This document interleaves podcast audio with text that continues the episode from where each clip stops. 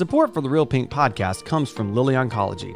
People living with metastatic breast cancer, or MBC, deserve more. Lilly Oncology aims to bring more awareness of MBC through more education, more research, and more dedicated solutions to support the women and men living with MBC and the communities that surround them. Learn more at the More for MBC Facebook page. From Susan G. Komen, this is Real Pink, a podcast exploring real stories, struggles, and triumphs related to breast cancer. We're taking the conversation from the doctor's office to your living room. Today, we're going to be talking about how breast cancer affects sexual health. We're joined today by Dr. Shelby Terstriep. Dr. Terstriep, thanks for joining us. Hi, thanks for having me. Well, I'm looking forward to chatting with you about this. I know this is an important topic, but to start off, can you just tell us a little bit about yourself and how you became so passionate in working in the breast cancer space? Yes, I mean, I'm a medical oncologist and I really became passionate about breast cancer during my oncology training. First of all, I love women's health and as I as a woman, I feel like I identify with you know the unique challenges that we face. In training, I realized that treatment was just such a small part of somebody's life mm. and that it became really how do I move forward after a breast cancer diagnosis? And I really loved learning about ways to reduce the side effects, you know, the psychology tools to really help with the emotional impact. And then learning about healthy lifestyle changes and how to motivate people through, you know, life coaching techniques. Mm. Oh, that's great. And that's so important. Uh, and I'm glad that you're doing this really important work. So, I know uh, today we're going to talk about sexual health. And one of the most common side effects of cancer treatment is fatigue, which I can imagine makes sex the last priority for many women. Do you have any advice for our listeners about how to improve fatigue and get back energy for intimacy? Yeah, fatigue is definitely one of the most common and distressing, really, side effects from cancer treatment. And of course, if you have significant fatigue, sex can become pretty low on your priority list. What I see often is that people blame the cancer and the treatment indefinitely, and then consequently feel like there's no hope for improvement. So, what I like to do with my patients is that we really make sure to look at all the underlying reasons for fatigue and really maximizing those things and not just blaming it on it indefinitely um, for the cancer treatment. So, things like, you know, are the blood counts low and are there any things that we can do about it? you know, is the hemoglobin low? Is there iron deficiency, B12 deficiency contributing? I always check the thyroid because many treatments can affect the thyroid, and women are more at risk for thyroid problems in general. With some of the treatments that we do use, some of the chemotherapies, it can affect the vital organs. So, making sure the heart is functioning well and the lungs and then uh, medications is a big one. What medications are people on? So often things get added to the medication list and we never really remove anything.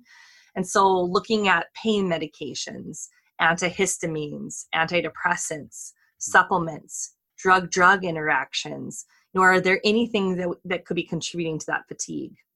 then really assessing people's nutrition. Are they eating healthy? Is there things that we can tweak in their diet? Are they just eating carbs? Are they not incorporating any fruits and vegetables? Are they getting enough protein? Is there anything that we need to really supplement? And then you know mood um, assessing somebody's mood. You know depression fatigue is one of the biggest side side effects of depression and then anxiety you know is are you anxious? Is that impacting your sleep? You know often women will say or you know women and men will say i wake up at 3 a.m and then i just cannot get back to sleep. And i'm just start thinking about things. Well really kind of combating that then if that's the issue. Mm. and then assessing sleep. Are you waking up all the time? Are you drinking too much caffeine? Are you getting restful sleep? Do you have hot flashes that are waking you up? Are you going to the bathroom too often you know really let's improve those symptoms so that you get a better sleep. And then if you're snoring i definitely investigate for sleep apnea because we know that there is a higher incidence of sleep apnea with cancer patients. And when treated it you know people can feel so much better. Sleep apnea is undiagnosed. It can lead to a whole host of other medical problems. So i think that's really important. So besides looking for and correcting some of those underlying things some of the tips to manage the fatigue is really getting moving. There are so many studies that show that exercise and moving your body, even just natural movements, um, will help increase or improve energy. Right. Yeah, and medications can be helpful sometimes. So if somebody has severe fatigue, we can use stimulants, things like Ritalin. Light therapy can be helpful. Um, we talked earlier that I'm from North Dakota, and so the dead of winter can really be, you know, hard on people's energy. And so, you know, ordering that light box off of Amazon is can be extremely helpful. Mm. And then, yeah. you know, it's when it comes to sex, really figuring out what times of day do you have more energy? Is it morning? Well, it's okay to have sex in the morning. Um, or are there times in you know your treatment cycle that you feel more energetic? Really, kind of analyzing that. You know, what time of day do you feel the best? Mm. Yeah, so I, th- I think what I'm hearing you say is number one, don't just assume it's only the cancer that's causing the fatigue, but look at everything holistically and see if there's ways you can improve your energy in some of those areas to help offset where the drain is happening in the in the treatment area. And and then also, I think I'm hearing you say also, you know, plan ahead, schedule time, like think think ahead on that because that can also help to find better opportunities along the way, right? Yeah, exactly. I mean, you know, people will say it often that you know schedule in those dates and and it is true. I mean, we really have to make time for ourselves and our partners. And if we don't, you know, it'll be just on the lower end of our priority list. Yeah. Yeah. And I know that's difficult to think about when you're going through a cancer treatment, but but it right. is is certainly important. Right. And so so the next question, you know, I know cancer treatment can lead to pain during sex. Can you share some of the most common causes for this pain and any tips you have for how to manage it? Yeah, I mean, controlling pain is with sexual activity is so important because it can kind of lead to a vicious cycle. You know, thinking about when you're in pain, you wince and clench and tense up, and then you run away and avoid it. Hmm. Um, and so when we avoid something because it hurts, we're or we're scared, our natural psychological response is to make the pain and fear even bigger in our brain. Then the then the pain becomes even more intense when exposed to it again. So we really need to look at what's causing the pain and really trying to break that cycle of pain. And that can become that can be hard. Um, but we don't want to get into that pain avoidance, increased pain, and more avoidance. Mm. And by far and away, the most common cause of chronic pain with sexual activity is um, vaginal dryness from lack of estrogen. Um, and dryness can be inside the vagina, but it can also be on the outside in the vulvar area and the, by the urethra. So one, you know, tip for if you have it right on the outside is we can use some lidocaine ointment mm. and put it right there and that just kind of numbs it up and really gets rid of that pain. Mm. And you know, that's a prescription, but a lot of people who have ports, portacaths have EMLA cream and that's basically the same thing. So you can actually use your EMLA cream that you use for your port um, and see if that can help um, decrease the pain there. The other thing is, um, you know, really to control the vaginal dryness. And I think, you know, we'll be talking about that too. Um, but that's a critical component of this. Uh, dilators can be used to gradually train yourself to relax your pelvic muscles mm. um, and to not clench up during um, penetration. Um, and then, if these techniques aren't working, really looking at physical therapy for the pelvis or pelvic rehabilitation and that can really desensitize you for from that pain experience um, i think it's important to think about you know anybody who's had sexual trauma or if you've had ongoing pain for a long time mm-hmm. maybe definitely helpful to get psychotherapy sex therapy right. or a combination of the two as well yeah and so, uh, so one thing you mentioned is that vaginal dryness is the most common uh, sexual concern in general can and it can be magnified by cancer treatment. So just walk us through a little bit more about that. Like why why is that the case?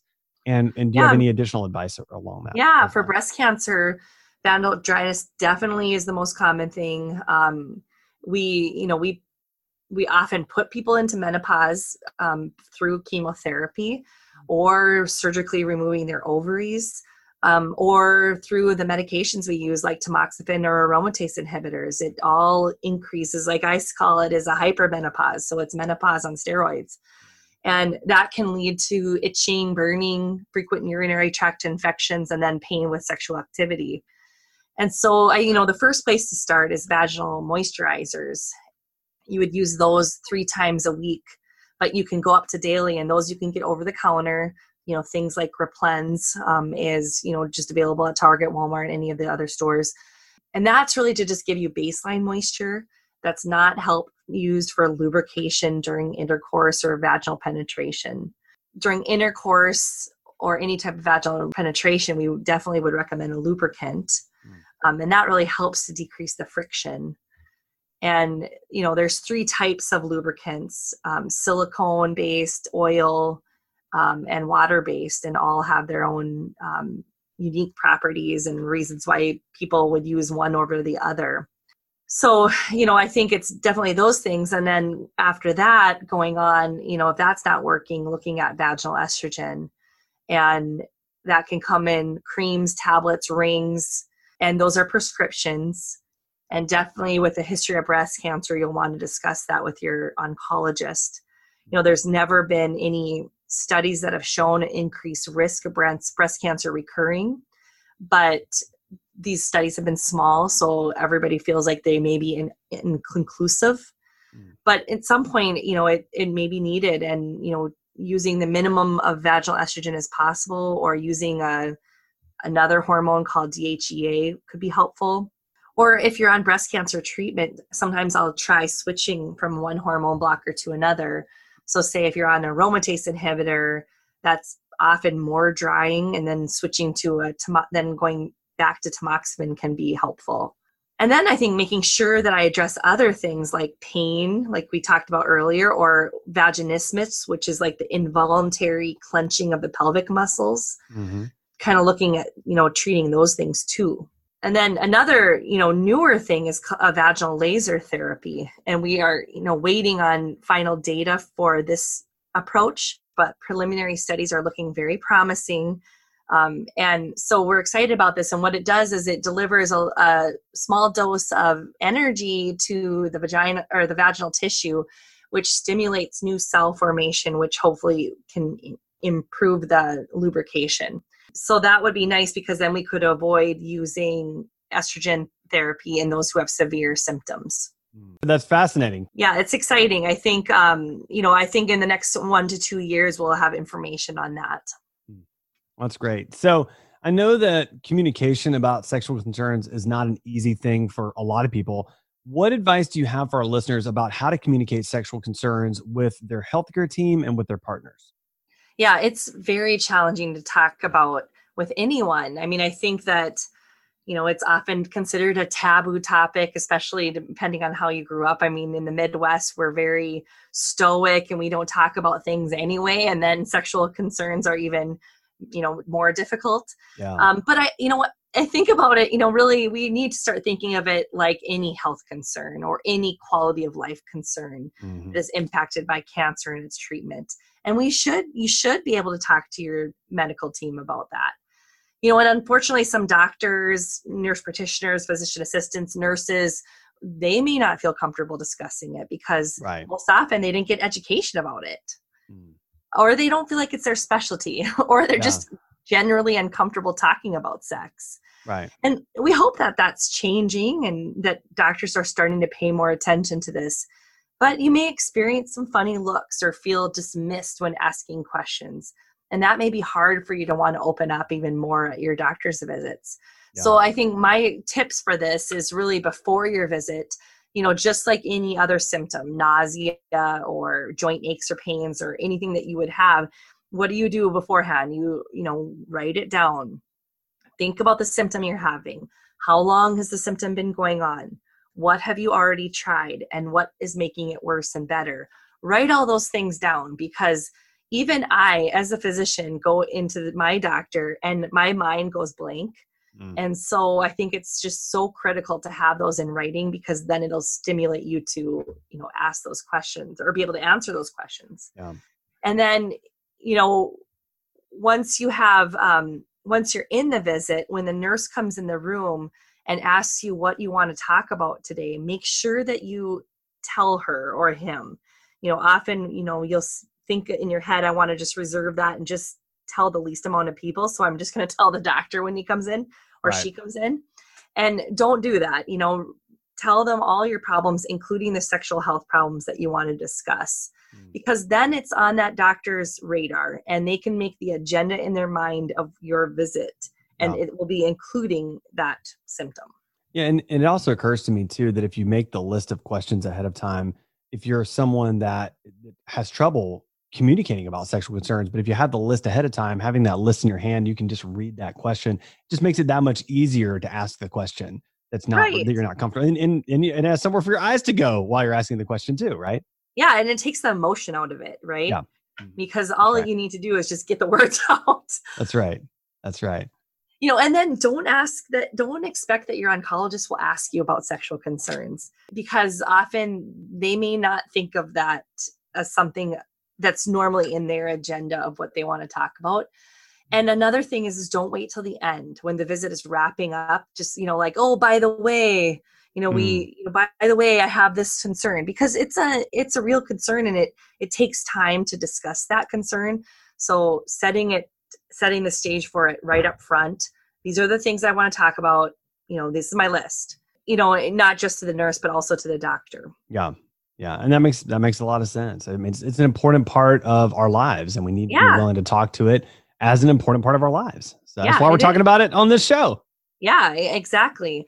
And I think the more that we um, make it normal to talk about, the more doctors will feel like hey i'm i'm getting asked this question a lot so i need to have an answers. Yeah. i need to have answers. I need to do more research and learning about this.